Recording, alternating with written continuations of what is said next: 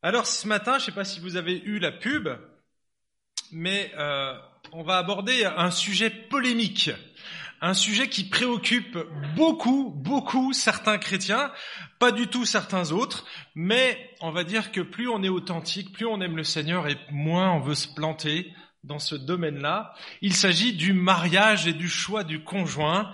Et la question que j'ai posée, Dieu a-t-il réservé une seule personne pour moi. Alors j'ai regardé l'horloge et je me suis dit je vais faire que la moitié du message, donc on traitera la semaine prochaine du, des critères pour le choix du conjoint, d'accord? Donc on va aborder qu'une partie. Donc je vais répondre à cette question-là précisément. Vous savez que certains, pour avoir négligé cette question, s'en mordent les doigts aujourd'hui. Cela dit, je connais des mariages heureux entre non-chrétiens. En réalité, j'en connais très peu. Mais ce sont de beaux couples. Hier soir, euh, on a eu euh, un couple de notre voisinage qui est venu manger avec ses enfants à la maison et vraiment un beau couple. Ils connaissent pas le Seigneur, ils se revendiquent pas croyants, mais ils aiment ils s'aiment les uns, enfin les uns les autres, ils s'aiment, ils aiment leurs enfants, mais ils s'aiment entre eux. On voit qu'il y a vraiment du respect, de la profondeur, il y a une intimité, il y a, il y a vraiment les principes bibliques qui sont là tout simplement. Et donc, c'est un mariage qui me semble heureux. Alors, je suis pas euh, chez eux, hein, j'ai pas ouvert la porte et j'ai pas regardé derrière ce qui se passe dans les coulisses, mais en tout cas, en apparence, ils paraissent heureux. Alors, certes, ils portent pas de fruits spirituels. Et ils n'enfanteront pas des enfants spirituels, ils n'ont pas de famille spirituelle, mais l'entité couple fonctionne très bien. Je connais aussi des mariages heureux entre chrétiens et non chrétiens. En réalité, j'en connais encore moins que des mariages heureux entre non chrétiens. Bien souvent, c'est super au début. Le conjoint est très conciliant, il fait des concessions, il laisse son épouse s'épanouir dans l'église, mais avec le temps, on s'aperçoit que ça s'effrite. Et puis, peu à peu, les rencontres, la communion fraternelle, les réunions de prière, les groupes de maison, eh bien, ça devient des concurrents au lieu d'être des alliés. Les retraites spirituelles qui étaient bien acceptées au départ deviennent des déserts spirituels pour le conjoint chrétien car il se sent seul dans l'éducation spirituelle des enfants. Et c'est vrai que quand notre conjoint n'est pas chrétien, on ne peut pas vraiment inculquer nos convictions à fond pourquoi? Bah Parce que quand maman dit que Dieu existe et que l'arc-en-ciel a été créé par Dieu, eh bien papa dit non, c'est un phénomène physique et il est bien connu. Et vous voyez, on ne peut pas être affirmatif quand notre propre conjoint ne pense pas la même chose. Alors je ne sais pas si vous êtes prêts à risquer, à vous risquer dans une aventure qui fonctionne à peu près dans 3% des cas. Si c'est le cas, alors bonne chance. C'est un peu comme jouer la roulette russe si vous choisissez un non-chrétien. Alors je connais aussi des chrétiens qui sont mariés avec des non-chrétiens ou qui se sont mariés avec des non-chrétiens dans l'espoir que l'autre va se convertir. Là encore, c'est parier sur une réponse que l'on ignore totalement. On ne sait pas comment va réagir l'autre. Je vous cite ici juste 1 Corinthiens 7, un passage qui n'est, cela dit, pas évident à comprendre, en tout cas dans ce que moi j'ai compris, dans les commentaires que j'ai lus, je vais vous donner ma conclusion. J'ai pris la version Summer ici parce qu'elle me semblait bien euh, expliciter le, le, texte. 1 Corinthiens 7, verset 15, Mais si le conjoint non croyant est déterminé à demander le divorce, eh bien qu'il le fasse. Dans ce cas, le frère ou la sœur n'est pas lié. Dieu vous a appelé à vivre dans la paix. Car toi, femme, tu amèneras peut-être ton mari au salut, mais en fait, qu'en sais-tu? De même, toi, mari, tu amèneras peut-être ta femme au salut, mais en fait, qu'en sais-tu? Et donc, vous voyez ici, il répond déjà à une problématique. C'est que c'était un mariage mixte, un croyant avec un non-croyant. On ne connaît pas l'origine. Est-ce que la personne avait choisi ou pas de se, marier alors qu'elle était croyante? Le texte ne le dit pas on peut supposer qu'ils se sont mariés avant et que l'un des, conjoints s'est converti. Et donc, ici, ça se passe mal. Il y a de l'eau dans le gaz dans le couple, et donc le conjoint non chrétien vient et veut divorcer. Dans ce cas précis, le frère ou la sœur n'est pas obligé de rester, parce qu'il n'y a plus la paix dans le couple. Hein. Vous avez vu ici, on est appelé à vivre dans la paix. Et quand on, l'absence de paix, c'est la guerre. Et c'est parfois très douloureux. Donc ça, c'est un cas de figure où on peut vivre des choses terribles dans un couple. On en connaît, on fait du suivi de couple avec mon épouse, et des fois, ça chauffe tellement dur que on ne peut que conseiller une séparation parce que ça devient dangereux. Si le mari boit, s'il est violent, ou si la femme violente son mari, ça arrive aussi, plus rarement, mais ça arrive, eh bien, dans ces cas-là, il faut préserver le couple ou la personne et puis aussi la famille. On regardera ces, ces, ces quelques cas qu'il y a, il y en a peu, à vrai dire, mais il y en a quand même. En tout cas, ici, il dit, il ne condamne pas le croyant. Si le mari non chrétien veut divorcer, eh bien, il n'est pas condamné à absolument rester toute sa vie parce que si son désir c'était de l'amener au Seigneur, eh bien, il lui dit, mais t'en sais rien. Tu pourras peut-être rester toute ta vie sous la tutelle de ton mari et tu vas souffrir vraiment dur. Eh bien, moi, je, je pense que le Seigneur t'en dégage. Tu peux être libre dans ce cas-là. Mais voyez, c'est vraiment un cas assez unique. On a quatre cas comme ça qu'il y a dans le Nouveau Testament qui sont revendiqués, mais c'est les seuls en fait. Donc c'est des exceptions. La plupart du temps, les couples doivent rester ensemble. Bien entendu, quand on voit ce genre de situation, on n'est pas encouragé à se marier avec un époux non croyant, parce qu'à un moment donné, il va y avoir de la chauffe. Dans les couples croyants, mes amis, nous, on se dispute très rarement que trois fois par jour. Mais nous, on a des moyens de se réconcilier. On a la parole de Dieu, on a le pardon, on a la grâce, et on a les Écritures, et on a nos enfants pour nous le rappeler si jamais on ne le faisait pas. Mais voyez, en fait, un couple croyant a des ressources qu'un non-croyant n'a pas. Et c'est pas pour rien que la Bible nous exhorte dans cette direction.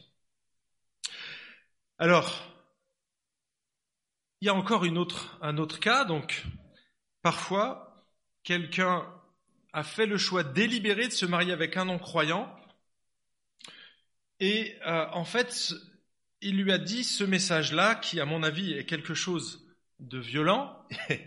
en fait, je t'aime à 99%. Et lorsque tu seras chrétien, je t'aimerai à 100%. Je connais bien ce cas de figure parce que j'ai fréquenté une chrétienne, moi je ne l'étais pas. Eh bien, dans ce cas-là, mes amis, c'est pas de l'amour. Ça s'appelle de la manipulation. C'est-à-dire que on vous aime, mais pas totalement. Or, quand on est croyant, on doit être capable d'aimer l'autre tel qu'il est, comme il est, dans son jus. C'est-à-dire dans sa situation pécheresse, hein, on épouse quelqu'un d'imparfait, mais on doit l'accepter comme il est, parce qu'il peut ne pas changer. On vient de le lire ici. Le texte est assez clair pour moi. On ne sait pas si l'autre va se convertir. Donc si vous vous mariez, ou si vous désirez vous marier en vous disant il va se convertir plus tard, mes amis, oubliez ça, c'est la roulette russe. Vous vous engagez sur une voie de garage. Vous savez, l'effet boomerang, c'est ce qui est arrivé à cette fille qui m'a justement dit mais nous, on couchera jamais ensemble avant le mariage. Ça n'a pas duré longtemps. Mais l'effet boomerang est arrivé quand je me suis converti. C'est que moi, quand je me suis converti, j'ai été radical. Et quand j'ai appris qu'il ne fallait pas qu'on couche ensemble avant le mariage, je l'ai regardé dans les yeux, je dis, tu savais ça et tu l'as fait? Je dis, mais moi, je veux pas une épouse comme toi. C'est très violent. Ça s'appelle l'effet boomerang. T'as lâché, t'as fait un compromis dans un domaine, bing, la sanction, elle est terrible parce qu'elle vient à la base d'un non-chrétien mais qui s'est converti, et là c'est assez violent, mes amis. Je peux, j'aimerais vous éviter ça parce que la personne qui a pris le boomerang dans les dents, ça fait très très mal.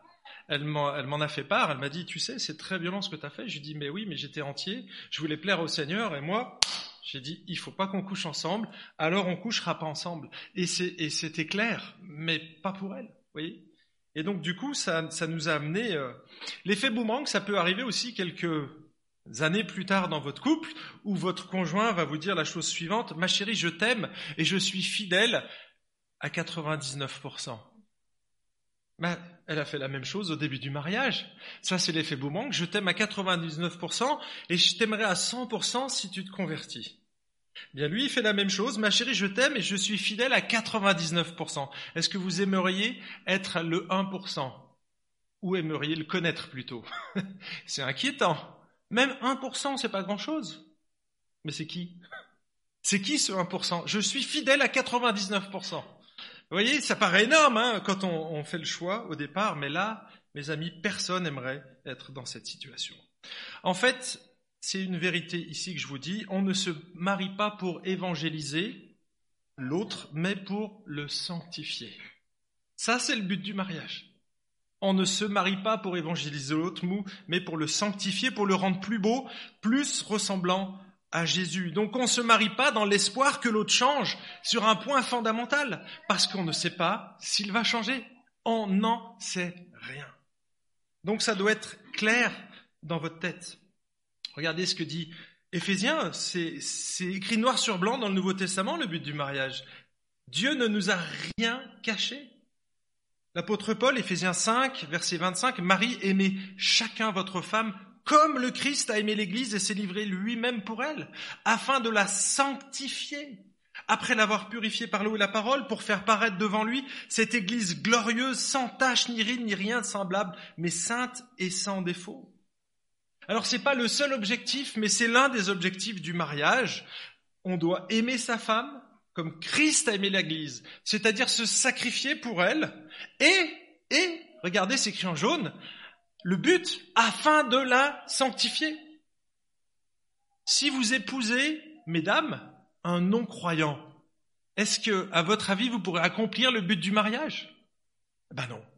Et là, vous passez totalement à côté de la volonté de Dieu.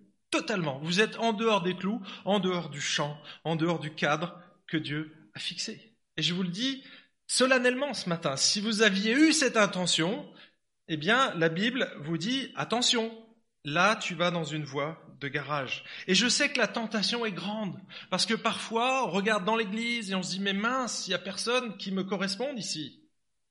Ça pourrait être le cas. Et ça fait parfois peut-être des années qu'on attend et il y a de la souffrance. Alors mes amis, je compatis, je suis resté plus de 30 ans célibataire, donc je sais ce que c'est que d'attendre et que de souffrir du célibat aussi. Mais en tout cas, je veux vous éviter cette, ce, mauvais choix quelque part. C'est que l'intro, hein, on n'est pas encore dans le message. Je disais que donc je connaissais des mariages heureux entre non-chrétiens. Des mariages heureux, encore moins, mais entre chrétiens et non-chrétiens. Et puis, je connais des mariages heureux entre chrétiens. Ça vous rassure? En fait, j'en connais beaucoup plus, beaucoup plus. Alors parfois, il y a des associations qui semblent incompatibles, mais dans la globalité, je constate que les mariages qui ont été réfléchis, pesés, où les mariés ont pris le temps de s'asseoir et de discuter de leurs perspectives d'avenir, du but dans la vie, de prendre des conseils auprès de leurs plus proches, de leurs amis, de leurs parents, eh bien finalement ce sont les mariages qui fonctionnent le mieux. Le choix du conjoint est donc hyper important et c'est pour ça que j'aimerais qu'on s'y attarde ce matin. En fait, il y a quelques années, un jeune est venu me voir, alors j'étais jeune pasteur, et puis il vient me voir et me dit Franck, je suis complètement paniqué. En fait, je fréquente une chrétienne de mon église. On se connaît depuis qu'on est tout jeune. On était dans le même groupe de jeunes, euh, enfin même, la même école du dimanche, puis on a grandi ensemble. Elle est vraiment formidable, je la trouve belle, elle est intelligente, elle est spirituelle. Et puis il me dresse toutes sortes de, critères, puis il arrive, il me dit, oui, mais je ne sais pas si c'est la femme que Dieu m'a réservée. Est-ce que tu pourrais m'aider dans mon choix? Je connais, moi, la volonté de Dieu. Alors je vais t'aider. Alors je lui ai pas dit comme ça, mais il était totalement paniqué parce que dans sa tête, Dieu devait lui montrer si c'était bien la bonne. D'accord? Et donc, il y avait tous les critères étaient réunis, seulement il avait besoin d'un petit coup de pouce, vous voyez? Alors je lui ai pas donné ce coup de pouce. Je donne une autre une autre situation que j'ai vécue c'était une étudiante en institut biblique, très jolie jeune fille, et vous allez comprendre pourquoi. En fait, cette jeune fille, elle m'a dit, tu sais, au début de l'année, il y a un jeune homme qui est venu et qui m'a dit, tu sais, j'ai prié pour toi et le Seigneur m'a montré que tu devais être ma femme. Waouh Ouf Et là, imaginez cette femme, elle regarde le gars, elle dit, mais il est moche, il me plaît pas, Et donc, elle dit, oui, mais si c'était vrai, et si c'est Dieu qui lui avait dit. Et vous savez ce qui est arrivé? Quelque chose d'extraordinaire. Seul Dieu est capable de faire ça. Il y a un autre gars, six mois plus tard, dans la promotion, alors qu'elle se trottait encore dans sa tête, qui est venu la voir et qui lui a dit, écoute, Dieu m'a dit que tu devrais être mon épouse. Vous savez quoi? Elle était soulagée. Pas d'avoir deux maris, parce qu'elle est, Dieu n'était pas devenu polyandre, mais elle s'est dit, ok, ce sont des gens immatures. Et elle avait raison. Elle avait raison. En fait, ce genre d'argument, Dieu m'a dit, Dieu m'a montré, j'ai mis, Dieu m'a mis sur le cœur, ça c'est l'expression favorite des chrétiens. Alors je, je peux la concevoir dans certains cas, mais dans celui-là, mes amis, elle est dangereuse. Elle est dangereuse. Juste pour vous dire, vous savez, l'église Bethel, le mouvement Bethel, vous devez connaître aux États-Unis, c'est ultra charismatique. Et donc, il y a des prophètes qui annoncent des choses.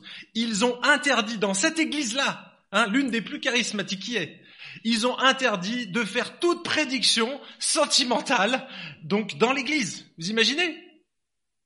Ils ont probablement eu des échecs cuisants. Dieu m'a dit, Vas-y, marie-toi, mariez-vous. Waouh, waouh, Parce que là, on enlève tous les critères, hein, et puis finalement, c'est ultra subjectif. Alors le Dieu m'a dit, mes amis, j'y crois, hein, je crois que Dieu peut encore parler aujourd'hui, mais c'est ultra rare. Et s'il le fait, alors il, faut qu'il il faudra qu'il y ait des témoins. Ou il faut que vous entendiez clairement sa voix. Vous voyez, on le voit dans le Nouveau Testament, mais c'est très très rare. Je, personnellement, j'ai jamais entendu la voix. Alors, j'ai eu des convictions, des trucs comme ça, mais jamais entendu. Donc, c'est pas une attente qu'on devrait avoir. Ou tiens, je vais recevoir un fax, un WhatsApp de la part du Seigneur qui va me dire si c'est elle qui doit être mon épouse. Ici, je veux juste faire une petite exhortation personnelle aux messieurs. Si vous avez l'idée d'utiliser le Dieu m'a dit, mes amis, ça ne fait que montrer qu'une chose, c'est que vous manquez d'assises et que probablement vous avez peur de vous prendre un râteau. Ça, c'est probablement la vraie réponse qui est cachée derrière le Dieu m'a dit. C'est que vous manquez de conviction et que vous voulez pas que l'autre puisse euh, dire non quelque part. Ou vous prendre un râteau. Alors ça, ça, ça fait mal, mais les amis, il faut prendre le risque. Il faut prendre le risque. Soyez des hommes. Si vous êtes prêts pour vous engager dans une relation durable, alors assumez votre rôle d'homme et prenez l'initiative. Allez vers celle qui vous a tapé dans l'œil et dites-lui sobrement, mais clairement, que vous l'appréciez et que vous aimeriez mieux la connaître, tout simplement. Tout simplement. En prenant l'initiative dans la relation, vous allez montrer une facette de votre leadership et vous allez marquer des points, mes amis. Vous allez marquer des points vis-à-vis de cette fille. En revanche, si vous n'êtes pas prêt pour vous engager dans une relation durable, alors c'est le moment d'investir votre temps dans la parole de Dieu, de lire des livres sur le mariage, sur les fréquentations, d'écouter des podcasts, d'écouter des messages. Je sais que John en a déjà fait. Ici, sur notre site, sur la chaîne YouTube, vous en trouverez des messages sur le mariage. Observez des couples fonctionnels qui sont autour de vous, des couples heureux, qui marchent et qui vous donneront un bon exemple à suivre. Allez servir dans des camps. Inscrivez-vous dans les groupes de jeunes adultes. Je sais qu'il y a un groupe de jeunes adultes, c'est pas officiel, mais là je l'officialise. Il y a un groupe il y a un groupe WhatsApp qui existe. Donc si vous le saviez pas, maintenant vous le savez. Donc je vous laisse la liberté de vous inscrire et d'aller sur ce groupe. C'est pour les jeunes adultes. Il n'y a pas de limite d'âge, je pense. Hein. Donc je... c'est pas pour moi. Hein. C'est pour les gens célibataires, veufs, divorcés éventuellement, mais pas pour euh, pas pour les, les, gens mariés. Je pense pas. Hein. Si, si, c'est pour tout le monde? Bon, ok. Mais à coule pas. J'avais pas les critères d'entrée. Bah, je viendrai alors. Eunice veut pas de moi. Non, c'était une blague. Je vous rassure. Alors, je ferme la parenthèse ici de la petite exhortation pour messieurs. On va revenir à la question du jour parce que c'est quand même important qu'on y règle, qu'on aborde et qu'on réponde à cette question. Est-ce que Dieu m'a réservé une seule personne pour moi? Alors, la formulation de la question, elle est déjà orientée. Vers qui est-elle orientée? Pour satisfaire qui en fait? Quand on pose ce genre de questions, regardez bien, elle est auto-centrée. C'est pour le bonheur à qui? À Bibi. En fait, c'est auto-centré. C'est une euh, manière de poser la question qui démontre que c'est égocentrique et que c'est pour mon petit bonheur à moi. Mais on a dit tout à l'heure que le but du mariage, ce n'était pas notre bonheur à nous, c'est le bonheur de l'autre. Donc déjà, il faudrait changer la question. Je vous donnerai des suggestions de questions que vous devriez vous poser, mais celle-là, elle n'est pas bonne. Regardez, je vais la reformuler, je vais juste changer l'objet. Si je vous disais cette question-là, est-ce que Dieu a réservé une seule église locale pour moi? C'est la même question, j'ai juste changé l'objet. Est-ce que la réponse ne paraît pas évidente? Bien sûr que non! Bien sûr que non. Pourquoi? Parce qu'il n'y a pas d'église parfaite. Est-ce qu'il y a une femme parfaite? Ok? Quels sont les critères de choix pour une église locale, mes amis? Est-ce qu'on enseigne la parole de Dieu? Est-ce que Jésus-Christ est prêché? Est-ce qu'il est vécu? Est-ce qu'il y a l'orthodoxie, l'orthopraxie, l'orthopathie? Est-ce que les gens aiment le Seigneur? Est-ce que ça se voit? Ça, c'est une église. Ça, ce sont des critères valables. C'est même pas le style de la louange, mes amis. Il n'y a aucun critère dans la Bible qui nous parle du style qu'on devrait adopter. On est libre. Mais si Jésus n'est pas prêché, si Jésus et la parole de Dieu n'est pas au centre, mes amis, c'est pas une église locale pour toi. Mais il y en a plusieurs des églises qui aiment le Seigneur, qui répondent à ces critères. Donc, il n'y a pas une seule église pour toi. On est d'accord avec ça? Et si jamais t'en choisis une, c'est quoi le but?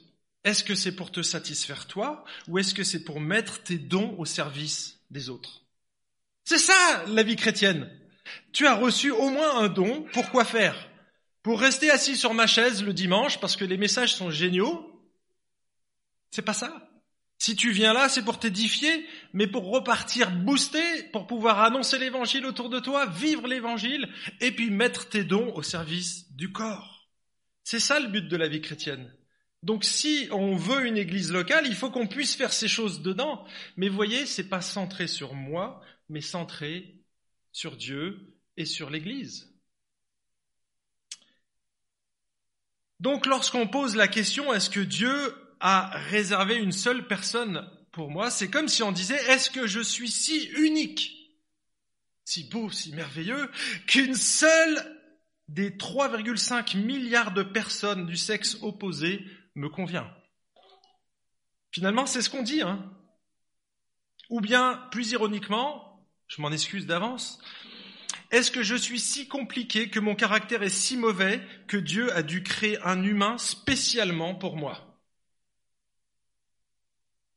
En fait, quand on, pose cette question, c'est ça qu'on dit.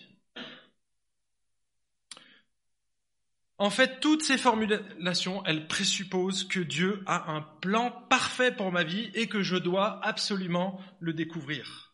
Et cette compréhension, elle vient d'une mauvaise interprétation de plusieurs textes, notamment celui-là. Je vous ai juste cité Romains 12, mais j'en ai déjà fait la démonstration dans un message.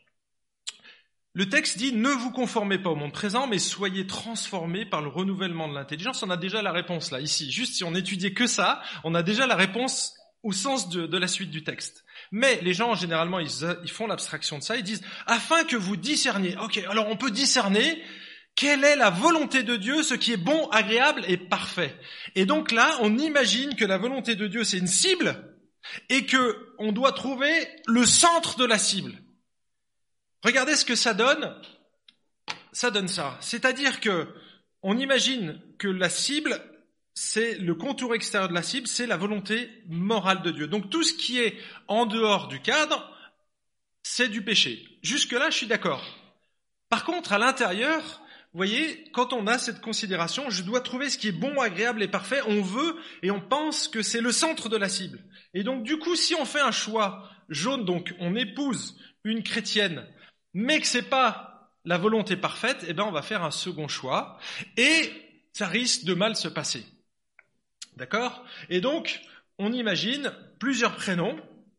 Alors bien sûr, s'il y a Alex ou Alexis, tout ce qui est Alex, extérieur, c'est pas bon. Alors si vous appelez Alex, c'est juste un nom d'emprunt. C'était pour dire si c'est à l'extérieur du cadre, ça fait pas partie du plan. Par contre, il y a ABC. Vous voyez? A, c'est Alphonsine, ou Alphonse, hein, j'ai mis l'équivalent pour les hommes, Bernadette ou Cunégonde. Et là, vous avez le choix. Et donc, du coup, il y a trois chrétiennes qui sont autour de vous, ou trois chrétiens, et vous avez le choix. Et donc, avec cette compréhension, vous devez absolument trouver qui est la volonté parfaite. Donc, vous devez trouver Bernard, comment je l'ai dit? Bernardine. Je me suis assuré que c'était des prénoms qui n'existent plus aujourd'hui. Hein. Bernardine et Bernardin, ça fait peut-être deux siècles qu'on n'a jamais cité quelqu'un, en tout cas en France. Et Cunégonde, bah, c'était une reine, euh, enfin bref, il y, a, il y a quelques siècles. Cunégonde n'existe pas, donc ça c'était sûr. Mais voyez, est-ce que c'est le bon? Et on se pose la question, mince, est-ce que j'ai épousé la bonne? Vous savez que ce genre de compréhension, ça a des conséquences dramatiques. On a un jeune couple qu'on a reçu il n'y a pas longtemps à la maison et qui nous a dit, mais tu sais, moi j'ai participé avec mon épouse à une rencontre où il y a des milliers de jeunes et dans un atelier, il y a un orateur du haut de la chair qui a dit, bah vous savez, je suis pas étonné qu'il y ait autant de divorces chez les chrétiens. Ah bon? Et pourquoi? Eh ben, il a pris cet exemple-là et il a dit, bah parce que les gens ne se sont pas posés pour savoir qui était la bonne personne. Ils épousent n'importe quelle chrétienne. Et donc ils n'ont pas choisi Bernardine, et donc ils ont épuisé Alphonsine, et puis ça s'est mal passé. Et ils sont sortis avec ça. Ouh là là, mes amis, vous savez qu'on peut vite s'écarter du plan de Dieu avec ce genre de choses. Je vous donne un autre exemple qui est véridique aussi. Mon épouse a connu un pasteur qui était responsable d'un mouvement de jeunesse. Il était marié et père de trois enfants. Et depuis plusieurs mois, il côtoyait de très près une femme de son église qui vivait une situation compliquée dans son église, dans son couple, pardon. Et bien entendu, ce qui devait arriver arriva. Quand on côtoie les gens de très près, qu'on partage des choses intimes, eh bien, ils sont tombés en amour. Hein? Ça, c'est les, les, amis québécois qui parlent comme ça. Ils sont tombés amoureux. Et vous savez ce qu'il a dit? Alors ça, c'était... Le pasteur s'est justifié en disant que au départ, il n'avait pas choisi la bonne personne. Que cette nouvelle compagne, elle correspondait beaucoup mieux à ses dons. Et donc, elle était beaucoup mieux complémentaire. Et donc, il a abandonné son épouse, ses trois enfants, et elle a fait la même chose de son côté. Elle était aussi mariée avec trois enfants. Mes amis, ça, c'est du péché clair et net. Quand tu commences à justifier une situation de péché en brandissant la Bible, et vous savez ce qu'il disait, lui? Il disait, mais vous savez, j'ai la paix dans mon cœur. Je suis convaincu que c'est la volonté de Dieu. Ah bon? Alors t'as pas lu la Bible, hein? T'es pasteur, mais tu lis pas la Bible. C'est clair et net pour moi aussi ça. En fait, il va à l'encontre de tous les commandements moraux qu'on trouve dans le Nouveau Testament et dans l'Ancien. La fidélité. Le fait d'assumer ses choix. Tout simplement. En fait, cet homme, il n'est pas tombé dans le péché. Il n'est pas tombé amoureux comme ça. Il a baissé sa garde dans bien des domaines et pendant plusieurs semaines voyez qu'on côtoie une femme qui a des problèmes et qu'on l'écoute une fois. C'est une chose. Moi, ça m'arrive. Elle vous tombe dessus dans la rue, enfin elle vous tombe dessus, elle vous croise, elle vous croise dans la rue, elle vous partage, ok. Mais là, si je prends rendez-vous la semaine d'après pour aller boire un café isolé dans un coin paumé où personne ne me connaît, là, je commence à, déjà être sur une pente glissante. Mais lui, il l'a côtoyé dans l'église et régulièrement. Et donc, vous voyez, il a lâché plusieurs critères de sagesse et il est tombé dans le péché.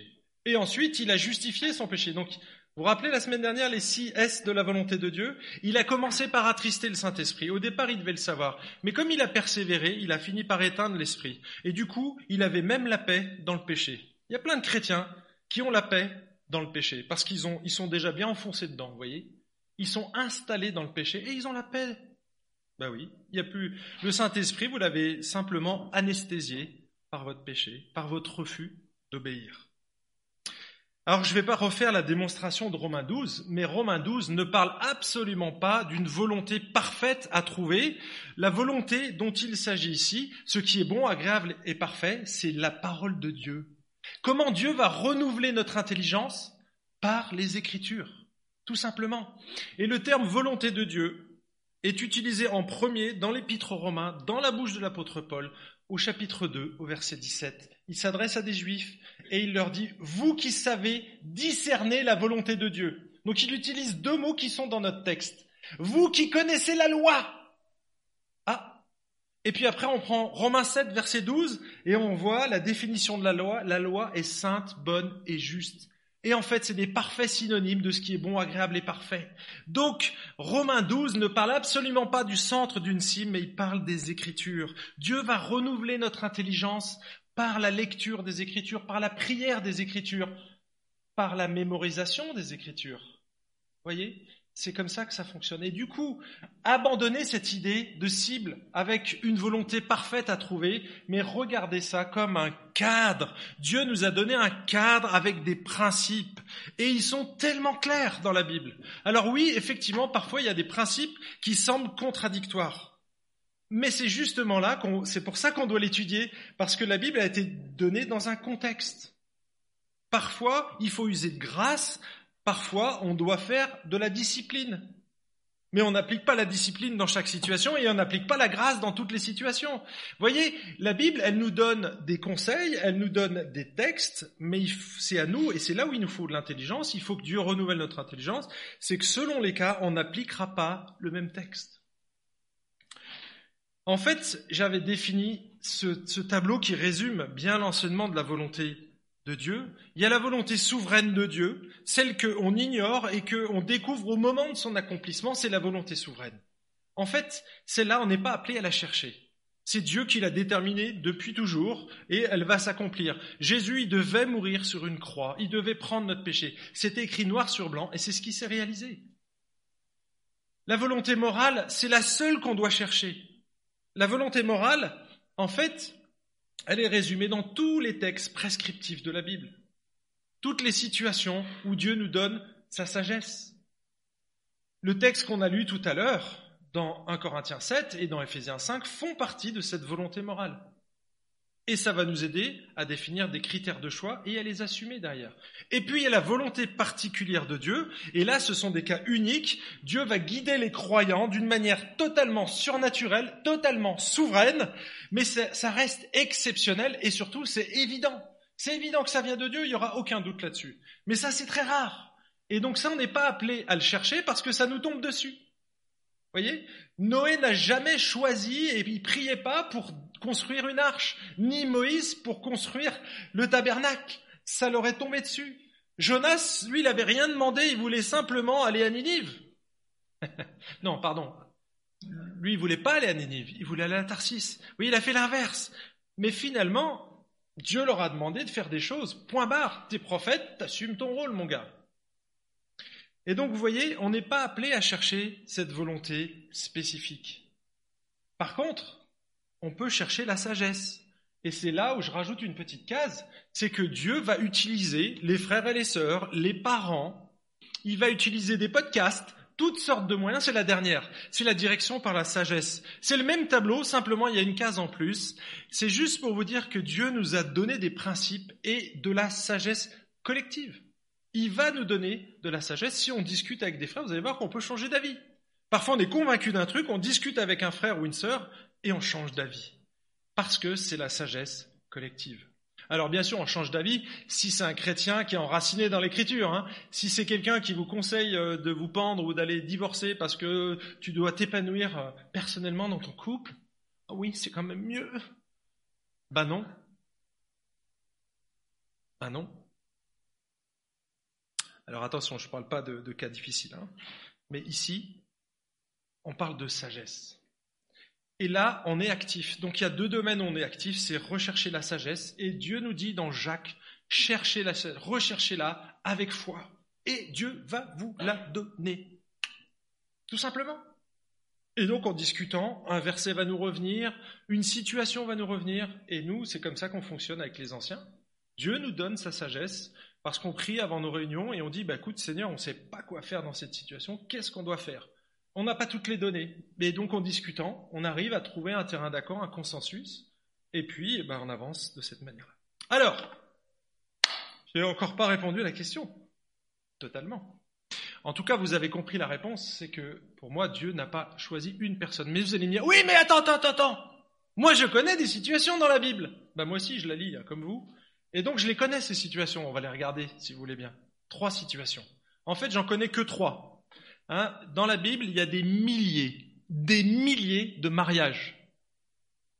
Il y en a trois seulement qui sont imposés par Dieu. Trois. Vous reconnaissez là Adam À votre avis Qu'est-ce qu'il est en train de dire là? Il dit à Dieu, chapitre 3, je vais vous le lire. Hein. Au début, il avait dit, il n'avait pas dit ça. Hein. Genèse 2, 23, Dieu avait créé l'homme, ensuite il crée les animaux. Dans le chapitre premier de la Bible, c'est pas comme ça, mais c'est global. Ici, on est, c'est Google Earth. Ici, on est dans le Street View. Vous voyez, beaucoup plus près, détaillé. Donc Dieu, il va créer l'homme. Ensuite, il va créer les animaux et il va les faire approcher vers l'homme. Et il va occuper Adam pendant un petit moment. Tu vas leur donner des noms, girafe ou kangourou, hein, à tous les animaux qui sont là, je les fais passer devant toi. Même les chimpanzés, ils trouvaient ça sympa. Mais pas assez pour combler sa solitude. Et donc il a vu que c'était pas bon qu'il soit comme ça. Donc il a créé qui Cette dame? À votre avis, est-ce qu'elle a été créée sur mesure? On ne peut pas créer plus sur mesure que Ève. Et vous savez que Ève, c'est la seule femme dans toute la Bible qui n'a jamais eu aucune concurrence. Vous aimeriez des Ève, hein aucune concurrente. Et Dieu est le seul être humain qui n'a jamais pu se planter dans le choix du conjoint. Il n'y en avait qu'une aussi. Donc vous voyez, on est dans un cas assez unique ici. Donc Dieu va créer la femme parfaite. Il prend une partie d'elle-même. Donc il va créer quelque chose qui est vraiment adapté. C'est du sur-mesure, c'est un puzzle. Il y avait la pièce mâle et là on va emboîter la pièce femelle. C'est fait parfaitement pour ça et ils vont arriver à se reproduire. C'était le but remplir la terre, répandre la gloire de Dieu. Mais, vous avez vu ce qui se passe au chapitre 3. Alors attendez, moi j'ai pas fini mon histoire là. Donc, il crée les animaux, il les fait venir, il les nomme, et puis bah, il trouve personne. Donc il endort sa dernière nuit tranquille, Adam, et ensuite, ensuite, qu'est-ce qu'il fait? Eh bien, il crée Ève. Et là, quand il se réveille, il regarde Ève, il fait Waouh, c'est l'os de mes os, la chair de ma chair. Mes amis, j'ai lu euh, des commentaires et donc les spécialistes euh, de l'hébreu disent que c'est une exclamation d'émerveillement, un cri d'émerveillement. C'est comme s'il disait Waouh, la meuf que t'as créée, elle est trop belle. En gros, c'est ça. C'est, il est émerveillé. Quoi, les, les chimpanzés étaient beaux, mais là, là, c'est le top du top. Vraiment. Elle est faite pour moi. Regardez, os de, ma, os de mes os, chair de ma chair. En plus, c'est même littéral, ça. Il a pris une côte, il a ouvert, vous voyez, opération chirurgicale, anesthésie. Il avait besoin quand même, ça aurait été douloureux. Et puis donc, c'est génial, il a créé l'être sur mesure parfait. Allez, lisez avec moi. Ah ben non, ben là, voilà. Genèse 3, versets 11 à 13. Ils ont un choix à faire, ils sont dans le jardin, c'est comme s'il avait placé Franck au milieu d'un grand rayon de bière dans une grande surface. Il y a 3000 bières et il dit tu as le droit de choisir toutes les bières que tu veux ici. Seulement il y en a une que je veux pas que tu boives. Et vous savez comment elle s'appelle cette bière? La mort subite. On l'a bu la semaine dernière. On n'est pas mort, hein Mais la mort subite. En fait, Dieu, il avait donné une totale liberté à l'être humain, juste, juste un arbre le fruit de cet arbre, je veux pas que tu en manges. Et ce qu'ils ont fait, ils ont voulu être comme Dieu. Et donc, ils ont pris de cet arbre. Et il y a eu des conséquences. Première conséquence, on l'a dit ici, l'éternel Dieu dit, mais qui t'a appris que tu es nu? Parce qu'ils étaient tout nus, ils s'en rendaient pas compte. Est-ce que tu aurais mangé de l'arbre dont je t'avais défendu de manger? Et l'homme répondit, mais c'est la femme que tu as mise auprès de moi qui m'a donné de l'arbre et j'en ai mangé. Vous voyez, c'est ce qu'il est en train de dire là, sur la photo. Non, c'est la femme parfaite qui a été conçue spécifiquement pour lui et il est en train de dire qu'elle n'est pas bonne. Vous pensez que si Adam, qui n'avait jamais péché avant, a eu cette idée de dire c'est pas moi, c'est elle. C'est la femme que tu as mise à mes côtés. C'est de sa faute à elle. Et vous croyez qu'en vous mariant aujourd'hui avec n'importe quel chrétien, il va pas vous arriver la même chose? Est-ce que vous pensez que Ève, elle était parfaite hein? Je veux dire, c'était la femme parfaite, c'est la seule que Dieu avait créée spécifiquement pour Adam. Il n'y a pas d'autre. Donc il pouvait pas se planter, et pourtant ça va pas. Nous, qui des siècles après, on vit avec que des pécheurs, vous pensez qu'il y a quelqu'un de parfait pour vous, honnêtement? Je vous lis juste la citation de Tim Keller parce que je la trouve extraordinaire. Il cite un, professeur d'éthique du nom de Stanley Wervas. Je vais vous donner un, petit brin ici, mais je vous lis d'abord le début. La philosophie de la réalisation de soi a un effet destructeur sur le mariage, puisqu'elle part du principe que le mariage et la famille sont avant tout des institutions au service de l'épanouissement personnel nécessaire pour devenir des êtres humains à part entière et heureux. C'est exactement la question que j'ai posée au départ. C'est ça le problème. C'est que là, cette question, c'est pour votre épanouissement personnel. Je veux épouser quelqu'un pour moi, Seigneur, pour que je puisse être épanoui dans la vie. Et lui dit, mais c'est ça le problème principal, c'est que tu n'as pas posé la bonne question. Écoutez la suite. On part de l'hypothèse que la bonne personne pour nous existe et que si on la cherche bien, on la trouvera. Cette présupposition morale omet un des aspects fondamentaux du mariage. Elle oublie de mentionner qu'on épouse toujours la mauvaise personne. Mes amis, Tim Keller, ça fait 50 ans qu'il est marié, est fidèle à sa femme et il aime son épouse et c'est lui qui dit ça. On épouse toujours la mauvaise personne. On ne connaît jamais l'être qu'on épouse, on croit seulement connaître. Même si au départ c'est la bonne personne, laissez-lui un peu de temps et à coup sûr elle changera. Car le mariage étant une des plus grandes choses qui soient, implique que nous ne sommes plus le même une fois que nous y sommes engagés. Le problème majeur est d'apprendre à aimer et à prendre soin de l'étranger auquel on s'est uni. Waouh. Là, vous avez pris trois baffes, un coup de poing, un uppercut. Euh. Mais c'est la réalité, les amis. C'est la réalité du mariage. Et c'est un homme heureux qui le dit. Mais oui, on épouse un étranger parce qu'on ne le connaît pas et qu'on va changer. Mais alors imaginez que vous épousiez un non-chrétien. Mais c'est pas un étranger, c'est 50 étrangers que vous épousez d'un coup. Mais oui, parce qu'un chrétien, ça reste un étranger alors qu'on a quand même la même base. Les bases théologiques sont fondamentales, c'est toute notre vie en fait. Si on n'a pas ces mêmes bases, mais on va s'éloigner à un moment donné, c'est sûr. Même en tant que chrétien, on s'éloigne. Et on est obligé de faire des efforts, de cultiver notre jardin, d'arracher les mauvaises herbes en permanence, parce qu'on est pécheur. En fait, le mariage de deux personnes imparfaites amènera inévitablement des relations imparfaites, des difficultés, des luttes, des remises en question, de la souffrance que l'on devra supporter. Mais vous savez, dans Philippiens 4, on l'a lu la semaine dernière, je puis tout par celui qui me supportait. Je peux être un super-héros? C'est pas de ça dont il parle. Il parlait de l'argent, mais il dit je puis tout, supporter par celui qui me fortifie. Donc effectivement, ça peut être dur, ça cogne aussi dans le mariage, mais Dieu peut nous fortifier et nous donner la grâce pour vivre nos difficultés en tant que conjoint. Le mariage, c'est une école, c'est même le meilleur centre d'apprentissage pour être un disciple et pour apprendre à mourir à soi-même. Mes amis, c'est pas pour votre épanouissement personnel que vous vous mariez, c'est pour mourir à, mieux mourir à vous-même. Et vous allez avoir une aide pour ça. Quelqu'un d'extraordinaire qui va encore appuyer là où ça fait mal. Alors bien sûr, ça va vous réconforter. Il y a plein de bonnes choses dans le mariage et je ne veux pas noircir le tableau, mais la réalité est que le mariage, c'est fait pour la sanctification. Ça, c'était le premier mariage de le, mariage imposé par Dieu, Adam et Ève, on voit que ça se passe pas terrible. Deuxième mariage, je vais aller beaucoup plus vite. Le mariage d'Isaac et Rebecca, vous vous souvenez, ça c'est un mariage aussi un peu particulier. Et on l'utilise souvent. Ah oui, mais regarde, tu vois bien que ce mariage, il a été conduit par Dieu. Oui. Tu veux le reproduire? Alors il faudra déjà que tu aies un papa chrétien. Parce que il faut que ce soit Abraham, c'est Abraham qui dit à son serviteur. Il faudrait que tu aies un serviteur aussi. Accessoirement, si tu refais la même chose, faut que tu aies un serviteur. Ensuite, il faut que, là c'est un peu mort, mais il faut que ton fils qui va être de la lignée du Messie donne un enfant qui sera dans la lignée du Messie. Ça doit être plus compliqué, ça. Hein Et c'était le cas.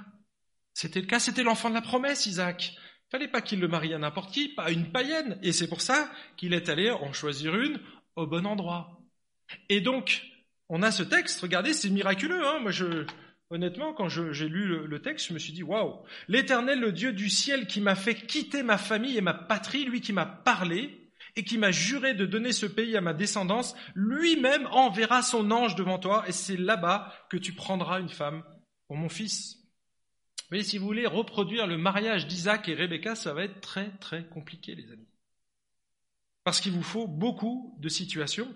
Et honnêtement, j'en connais pas d'autres. J'en connais pas d'autres. Si j'en connais une, mais vous allez voir, et c'est le dernier, c'est le mariage d'Osée. Et là, c'est clairement, on est dans trois cas de volonté spécifique. On a dit que c'était exceptionnel, événementiel, surnaturel. Hein Avec Abraham, c'était surnaturel aussi. Oser, ça va à l'encontre de la volonté morale de Dieu à l'encontre. Carrément, il lui demande d'épouser une prostituée. Regardez le texte, Osée 1, verset 3. L'Éternel me dit, va encore aimer une femme adultère, aimant le mal, aime-la comme l'Éternel aime les Israélites. Waouh Vous imaginez? Et ça, c'est imposé par Dieu. Vous aimeriez être à la place d'Osée? Vous, messieurs? Honnêtement, vous rencontrez une prostituée dans la rue et Dieu vous dit, tu vas épouser la prostituée qui est devant toi. Euh, là, on n'a plus trop envie d'obéir à la volonté spécifique. Hein Vous voyez? Ben, C'est parce que c'est Dieu qui lui a demandé, mais il y avait un but pédagogique derrière. Il voulait manifester l'amour qu'il a pour son peuple. Un peuple adultérin, un peuple qui allait voir des idoles. C'est comme ça que la Bible appelle le péché spirituel. C'est qu'ils adoraient d'autres idoles. Et donc c'est de l'infidélité, c'est ce qu'on appelle de l'adultère spirituel. Et là, il lui demande, non, tu vas faire comme moi j'ai fait, j'ai aimé des pécheurs. Et donc tu vas épouser cette femme. il lui demande. Donc vous voyez, on a trois cas dans la Bible. Trois cas seulement sur des milliers de mariages. Donc honnêtement, si vous êtes logique, que vous avez une herméneutique solide, vous savez qu'on ne part jamais, on ne, tire pas de normes de textes qui sont déjà didactiques, ce sont des histoires et des textes exceptionnels. On ne, régit pas de règles avec ça. Donc, elle se trouve ailleurs. Je, je résume ici parce qu'on regardera la semaine prochaine comment choisir finalement son conjoint. Mais sauf exception, alors je les ai cités les trois, Dieu nous laisse le soin de choisir notre conjoint à l'intérieur du cadre à l'intérieur du cadre. On va regarder de plus près 1 Corinthiens 7, 39. L'apôtre Paul s'adresse à des veuves chrétiennes et il leur dit, vous pouvez vous marier avec qui vous voulez, seulement que ce soit dans le Seigneur. Avec qui vous voulez, mais il y a une condition, avec une chrétienne. Voyez? Et la condition, elle est là. C'est ça le cadre moral. Alors il y a d'autres critères et on les énumérera la semaine prochaine. En tout cas, si je peux résumer ici, Dieu nous laisse la, liberté pardon, et la responsabilité de choisir. Adam, il n'avait même pas le choix, mais il avait la responsabilité d'assumer dans son couple. Et nous, c'est la même chose. Dieu nous laisse la liberté aujourd'hui et la responsabilité de choisir. C'est-à-dire que tu ne pourras pas te défiler. Dieu m'a dit oui, mais. Dieu, il a donné à Adam, il a dit oui, mais. J'en veux pas ne pourras pas dire ça dans ton couple. Ah, ça avance tout seul. Dieu est souverain sur nos circonstances, donc oui, Dieu va guider les circonstances, clairement, mais nous sommes 100% responsables de nos choix. À un moment donné, on doit faire un choix. Il n'y a pas de plan B, il n'y a pas de possibilité de changer après. Hein. Vous n'êtes pas en train de, négocier un contrat avec... Euh, ouais, c'est déjà dépassé. Oula. Il n'y a pas de plan B. On regardera ça peut-être plus. Et Dieu vous donnera la grâce nécessaire pour assumer ce choix jusqu'à la mort. Et bien sûr, il y a des situations que je ne mentionne pas ici, mais qui sont, qui font que l'alliance peut être rompue, mais ça reste exceptionnel. Exceptionnel.